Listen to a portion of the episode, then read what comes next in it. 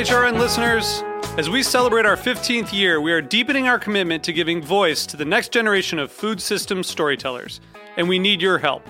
Our internship and fellowship programs help activate new possibilities for underrepresented and underestimated young people through experiential journalism, audio engineering, and production training. Through these unique programs, HRN helps food equity stewards build essential workforce readiness skills that expand their potential and foster economic mobility. Please consider supporting these critical programs. And with a minimum donation, you can be entered to win a dinner for two at an amazing restaurant in one of eight cities and tickets to a concert at a great venue in one of those cities. We have incredible partners across the country who have donated, as they also share our passion for helping to educate the next generation of food systems storytellers. Check out heritageradionetwork.org slash 15 to donate and enter to win today. That's heritageradionetwork.org slash 15 to donate and enter to win today. And make sure you donate before March 31st. Thank you. You're listening to Heritage Radio Network. HRN is food radio supported by you. Learn more at heritageradionetwork.org. This episode is brought to you by Roberta's, home of Heritage Radio Network for 10 years. Learn more about Roberta's at robertaspizza.com. Hello to everyone. I'm Louisa Kasdon, your host for Let's Talk About Food, a podcast devoted to first person storytelling where food plays a pivotal, if not a starring role. Everyone has a food story. Food is at the heart of human connection, at the center of love, of ritual, of need and want, and most of all, food creates community. And community is what we crave. If there is royalty in the food advocacy world, our guest today, Michael Jacobson, would be a king, or at least a duke. As the founder of the Center for Science in the Public Interest, CSPI, he notched up so many wins in protecting consumers for unsafe food that he made advocacy look easy. And now, after more than 40 years helming CSPI, Mike has moved on to a new quest creating a national food museum. We'd be wrong to bet against his success. Let's have a listen.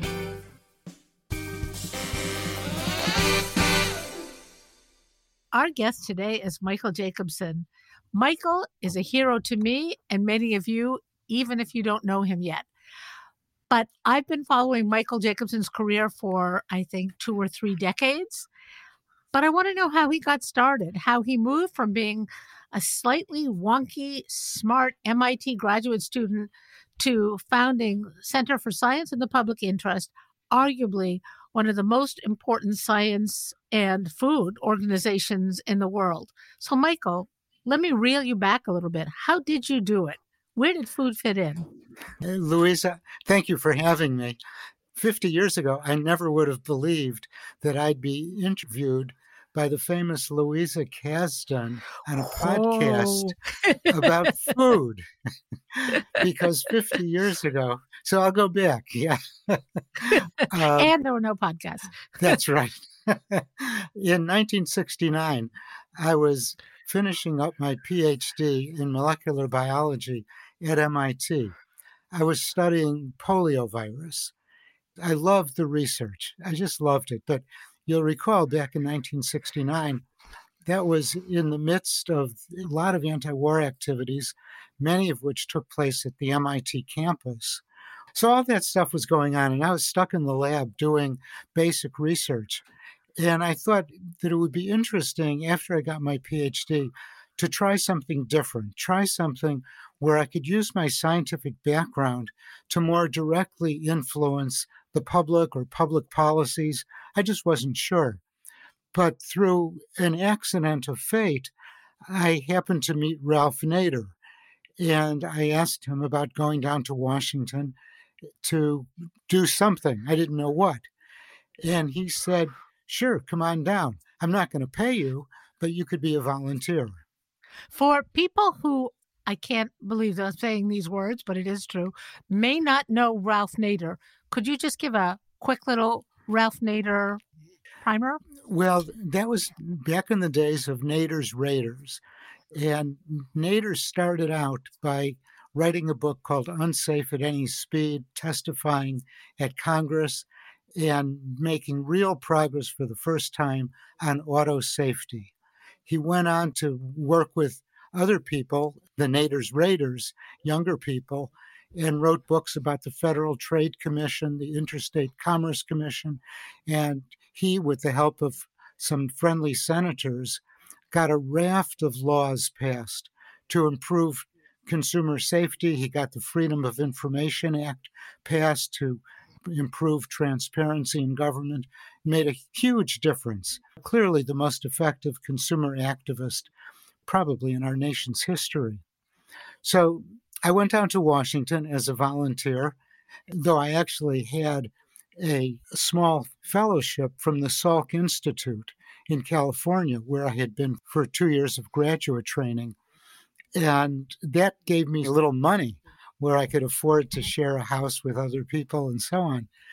And so I'd come down to Washington, go to Ralph's office, and, and I go meet with Ralph and another guy. And it turns out the other guy had just finished a book about the Food and Drug Administration, about problems in the FDA. And Ralph said to this other guy, Okay, we, here's Jacobson, got a PhD from MIT. What are we going to do with him? And the other guy said, the other guy being uh, Jim Turner, James Turner, said, I just finished a book about the Food and Drug Administration. Why don't we have Mike write a book about food additives, something that the Food and Drug Administration regulates? So Ralph said, Hey, great idea. And I said, Yeah, great. but what's a food additive and how do you write a book? And so they said, Oh, just go on, go to the library, you'll, you'll figure this out. And so I, I did. And somehow, by hook or by crook, I learned about food additives, learned, and everybody was writing a book at his office. And just by osmosis, I figured out how to write a book. I had virtually no coaching from anybody there, either on the research for the book or on the actual writing of a book. so that was my first professional experience with food. I was a hamburger eating, fresca drinking nerd, as you called me. And the book did came I out. say that? so the research, I did the research in 1970 and 71.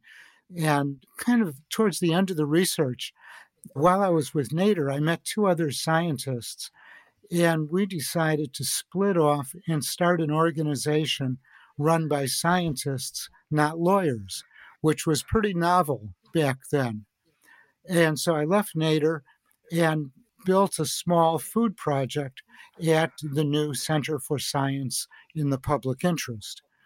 So I was right, I was working on food, especially food additives. The other guys were working on a bunch of environmental issues air pollution, toxic chemicals, including asbestos, mercury, so we had three fiefdoms at the new center. And then my book came out, Eater's Digest, came out in 1972. But one of my conclusions from the book. Excuse me, just it, did you say it's called Eater's Digest? E- Eater's like, Digest. Like, like not Reader's readers, Digest, but right, it. but di- different words. One of my conclusions was that a few food additives posed risks like sodium nitrate and sodium nitrite, caffeine, possibly, and a few others. But in general, food additives seem to be pretty safe, the vast, vast majority. And the real problem with the American diet was nutrition. People were eating far too much sugar, far too much saturated fat, and not enough fiber, not enough fruits and vegetables, and I really switched my focus from food additives to nutrition, though I've continued to follow food additives ever since. But my emphasis has really been on nutrition. And I learned about nutrition by writing a book called Nutrition Scoreboard that came out in 1973 and was wildly popular. And what it did was make nutrition very accessible to the average person. I rated the nutritional quality of different foods. I ranked breakfast cereals from oatmeal to Froot Loops, beverages from orange juice to soda pop. And I rated them on a scale from, I don't remember the exact numbers, but orange juice probably had a score of 55 for a serving. Soda pop had a score of minus 92. And people and journalists just loved those scores because it clarified. Until then, it was talking about junk food and healthy food, but there was no subtlety to it. Potato chips surprisingly came out at roughly zero, maybe a little less than zero, kind of a middling food. So there were surprises. I'm happy about me. that. yeah, there there are surprises for me and for the public. And then I really jumped into nutrition with a vengeance. And by then I had totally given up plans to return to laboratory research and have stuck with nutrition, largely nutrition ever since. When you look back on CSPI, let's talk about some of the the big highlights where hmm. you really changed the way we eat. You became very litigious. As I recall, you were a scientist, but you had picked up some legal reasoning and legal strategies from your time with Ralph Nader. Yeah, absolutely. He really was my coach in this world and all the other people working with him. I think we influenced people and the food supply in several ways. Skipping 50 years ahead almost, I left CSPI. I dropped off, I stepped down as executive director after 40 some years in 2017.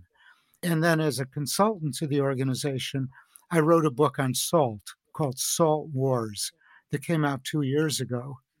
And then I dropped off completely. I dropped off the board of directors about a year ago. I want to make uh, clarify that to some of the listeners. Some of the ways we influence people are one with public education, getting in the media, and doing that with endless press releases, getting to know reporters, issuing studies and then publicizing the studies. And eh, I was on every radio and TV talk show, morning newscasts, NPR, and all that, repeatedly doing that. And I think we influenced a lot of people that way for progressive nutritionists. And I collected names. I went to nutrition education conferences, circulated petitions, captured names and addresses, and built up a little list. And we sent a free newsletter. We called it Nutrition Action. We sent it for free to maybe a thousand people, and that gradually expanded. And we decided we couldn't afford to do it for free, so we started charging and we opened up the readership to the general public. That was very popular and reached the general public and had a lot of nutritionists, but also mostly the general public and back in 1995, we reached a million paid subscribers, which was just extraordinary. And I remember some journalists said, Where do you think you're going to go from here? I thought maybe we'll hit a million again on the downside. and but uh, Center for Science and the Public Interest still publishes Nutrition Action with Bonnie Liebman, the editor, who's been the editor for over 40 years. So, education was one approach. Another approach was, I guess, more the regulatory and legislative approach, where we would call on the FDA, the Food and Drug Administration, which regulates most nutrition and food safety. We'd call on them in a formal way through filing petitions to get the FDA to do one thing or another ban food additives, label food better. We also went to the Department of Agriculture, which regulates 20% of the food supply, meat and poultry products. So, hot dogs, uh, turkeys, and other meat and poultry products. And it takes forever to get these government agencies to do anything.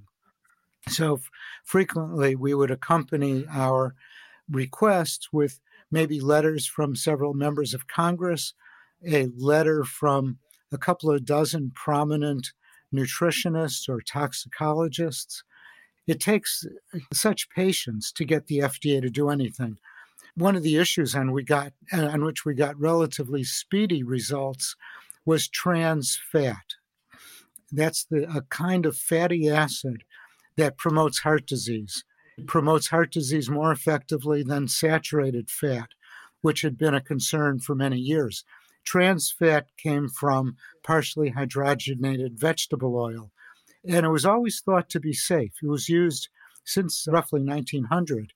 Like Crisco? like Crisco. That was the classic initial food. It, it enabled companies to convert a liquid vegetable oil into a solid fat.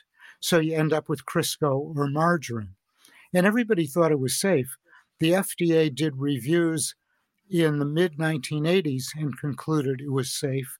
There were some hints of a problem, but in general, the evidence indicated it was safe.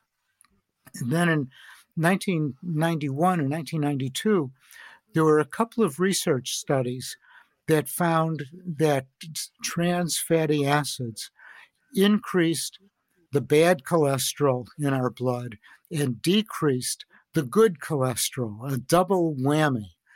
And one study was published by Dutch scientists, very carefully done. And then that was confirmed by Department of Agriculture scientists in 1993. And with that confirmation, CSPI published the FDA to at least label trans fat on food.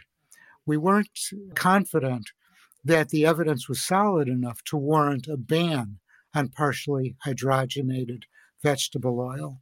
So we filed that petition 1994 probably. Mm-hmm.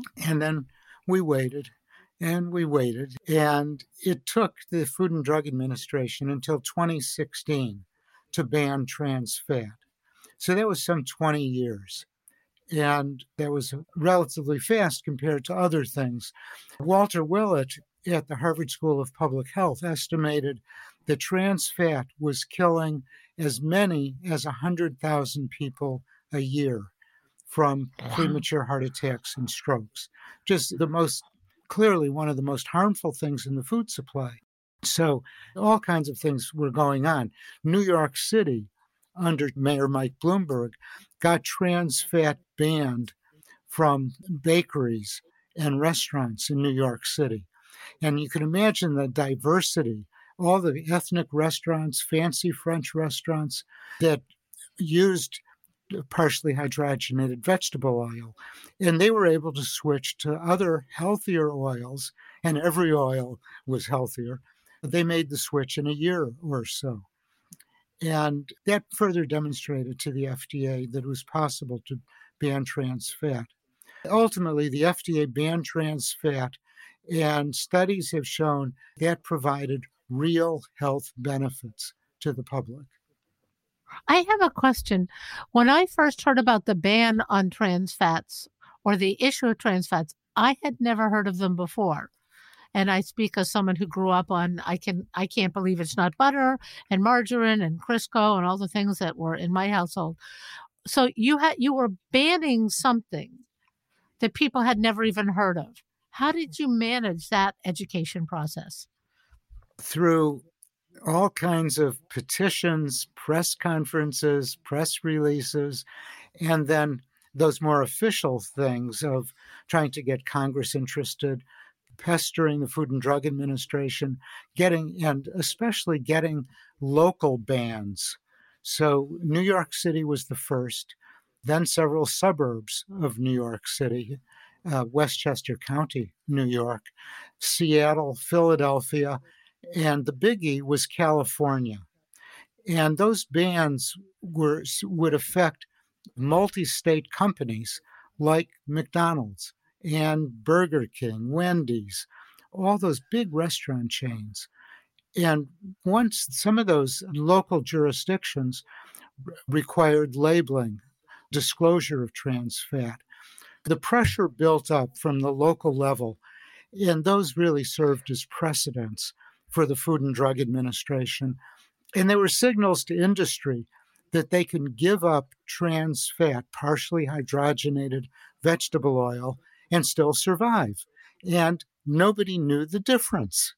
Huge publicity if you add it up over those 20 years. That became the butt of jokes on some of the late night comedy shows and newspaper articles. But the basic thing was science was on our side. Over those 20 years, research of all kinds built up showing that trans fat was harmful and that it could be replaced in margarines, uh, shortenings, restaurant foods, packaged foods. And the world has gone on. People can't taste the difference. And that was a critical thing. And one other critical thing was the switch couldn't be made overnight because there wasn't enough of the right kinds of oils available. And so the food manufacturers press, pressured their oil suppliers. The oil suppliers pressured oil processors who, who pressured or encouraged farmers to grow the right kinds of soybeans or canola plants. And then that took a few years to build up the supply because we're talking about billions of pounds of vegetable oil each year. There was an enormous supply that had to be satisfied. And the farmers delivered. They got higher prices for certain varieties of their plants, of their crops. And the FDA gave industry several years to make the switch. And then also, the Food and Drug Administration finally agreed to labeling trans fat.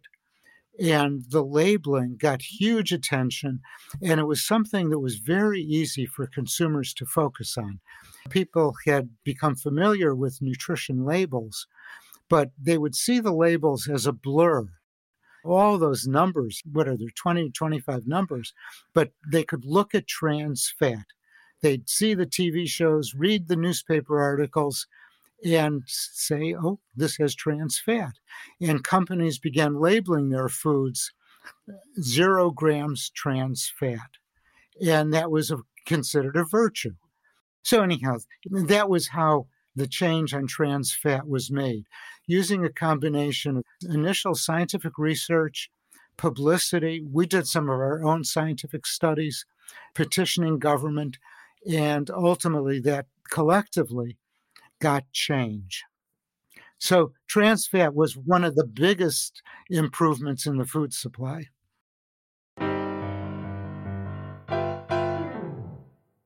And we'll be back with Mike Jacobson in a moment to hear more about his vision for a National Food Museum. This episode is brought to you by Roberta's, home of Heritage Radio Network for 10 years. Roberta's was founded in Bushwick in 2008 and has become one of the most iconic restaurants in the country. HRN made its home inside of Roberta's in 2009, and together they have become part of the DIY fabric of the neighborhood. Roberta's, the pizza restaurant, is open for lunch and dinner seven days a week and serves much more than just the famous wood fired pizzas.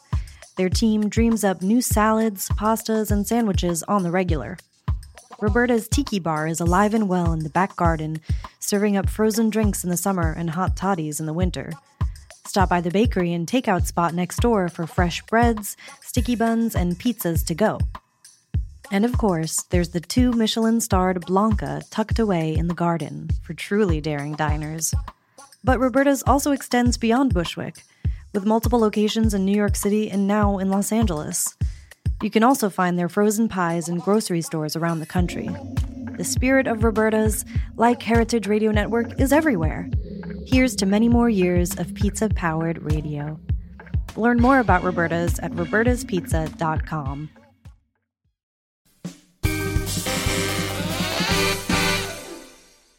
And we are back with Mike Jacobson. Mike, two things. First of all, it sounds like a pretty good playbook that you've just outlined. You start with the scientific studies, you do the education, you do publicity, you work with the companies, you work with the government. And I assume a book that could be employed. You were a terrific ringmaster And myself as a journalist and everybody else I knew could always count on you for a great, highly energetic comment on something that was happening in food and nutrition. So you as a persona, you had uh, you had the marketing skills as well, or the understanding that marketing to the public and getting their attention was important. Yeah, many issues. It was it was pretty easy to get on a TV show and talk about one thing or another thing because you could relate it to brand name foods. And that's something I started with Nutrition Scoreboard. We name brand name foods wherever possible. So instead of saying sugary breakfast cereal, we said Froot Loops. And with trans fat, what is trans fat? What does it look like? what nobody knew. What about partially hydrogenated vegetable oil? Nobody knows what that looks like. So for the first press conference back in the early 1990s, we bought a block of partially hydrogenated vegetable oil that was used by the restaurant industry. And it was maybe a, a, cubic foot, 12 inches high, 12 mm-hmm. inches wide. And it was white, kind of like Crisco, except almost hard as a rock. So we had that at the press conference. And young scientist working with me at the time, Margo Wootan, went at it with a hammer and chisel to show just how hard it was. And we likened it to ivory soap, which people know. And, you know, that that educated people. And then we can jump 30 years ahead to my idea for a museum. I like the idea of exhibits to turn somewhat abstract or mysterious concepts or products into something people understood. And museums do that very well. So let's talk about the National Food Museum. It is your next incarnation now that you are yes. freed. I, am going to use that word advisedly from the responsibilities of Center for Science and the Public Interest. Where did the idea come from? What do you need? What do you see happening? Well, as I said, I grew up in Chicago that has great museums, and we would go to the Museum of Science and Industry every year or so. So I, I was very familiar and really loved museums. In 1979 and 1980, at Center for Science and the Public Interest, we did a couple of things that indicate my appreciation of museums. One is I sent a law student intern around the country to visit science museums. And we wrote a white paper on science museums showing the corporate influences that some of these museums, particularly the Chicago Museum of Science and Industry and a science museum in, in Los Angeles, were almost like trade shows for big companies, where the big companies, Kodak, General Motors, International Harvester, sponsored the exhibits and showed their machinery, their equipment, and they were intriguing because normally you don't see that stuff, but they were advertisements and um, planting those brand names in kids' minds in a favorable way. And I think the report came out as a little shock to the museum world. And another thing we did that year was created the Great American Nutrition Campaign, which consisted of a van filled with little exhibits and costumes to young nutritionists, Bonnie Liebman and Tisha Brewster.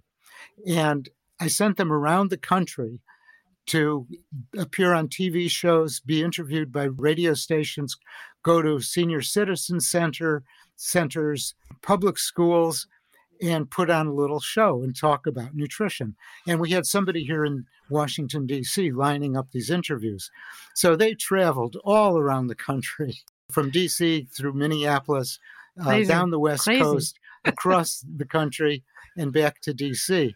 And I did the stretch from San Francisco to Los Angeles. And that was a lot of fun. And that van was essentially a traveling museum exhibit on nutrition.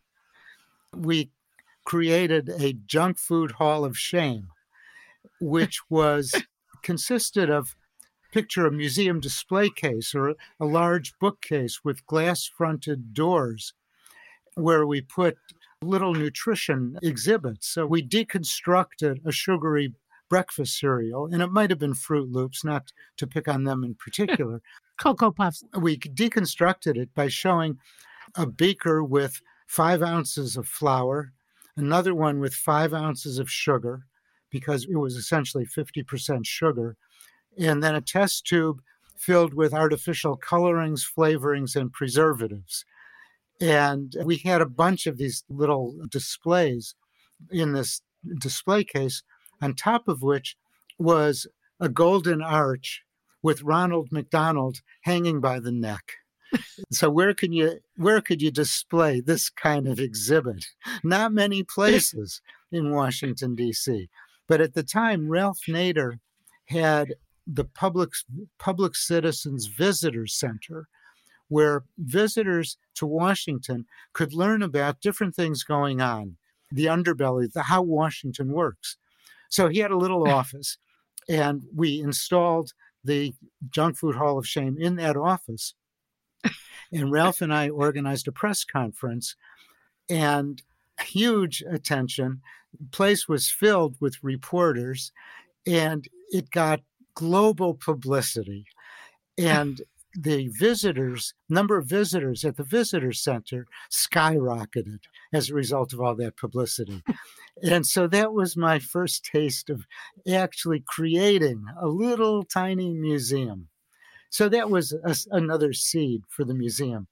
About a year ago, in the midst of COVID, but I was going to museums. Some of them were open.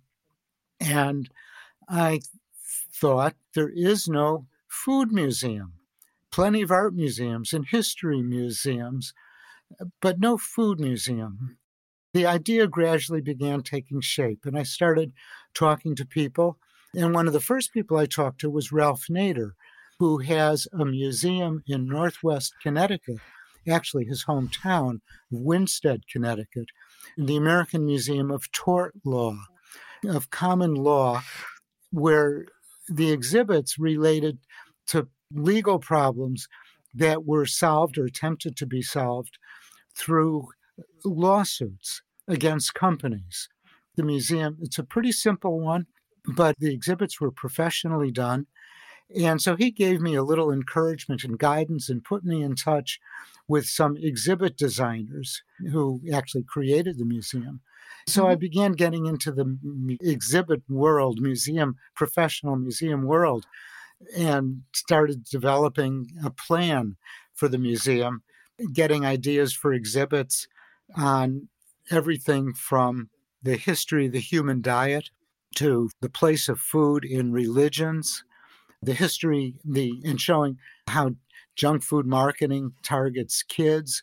And the heart of the museum will be the effect of food on health and the effect of agriculture on the environment in climate change. And those are really mm-hmm. the big controversial issues.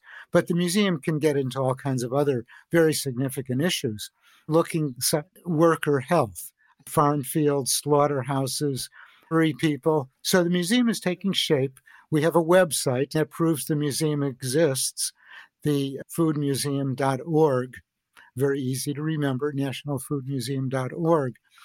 Uh, we have tax exempt status. We have a large advisory committee, including food activists like Marion Nestle, whom you've interviewed, Walter Willett, and Dean Ornish, two prominent nutrition researchers, two former secretaries of agriculture, Alice Waters and Nora Pouillon, two prominent, uh, now retired restaurateurs. The big thing is raising money most museums sure. are started by billionaires, and I'm not a billionaire.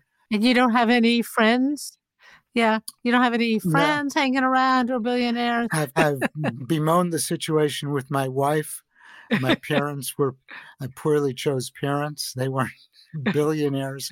But we're moving into the fundraising stage. And that, uh, besides having the idea for the museum and developing the infrastructure, the big thing is funding. That's the next step. In the meantime, the nationalfoodmuseum.org has some interesting stuff. Some is what the museum is going to be like. And one thing I'd like to have at the museum will be a room with a wall size video monitor. And the video monitor would show short snippets of TV shows, movies, government reports, or government public service announcements, food commercials. We have maybe 50 or 60 of these videos, and some of them are so fascinating and, in a way, show the, the history of food's place in American society. Some of the most interesting ones are food commercials from the 1950s. Uh, Aunt Jemima commercials and we all, and also magazine ads that are so blatantly racist, but they weren't seen as such at the time. It was just mm. accepted. Fritos with Frito Bandito. Jello had a, a commercial showing these are on the website 30 seconds. Some are a little longer. Scenes from uh, with loose skits by lucille ball charlie chaplin that are, are, an absolute riot. Try not to laugh during those little uh, two or three minute segments.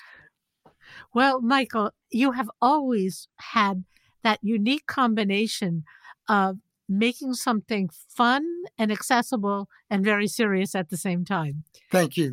Food is so important.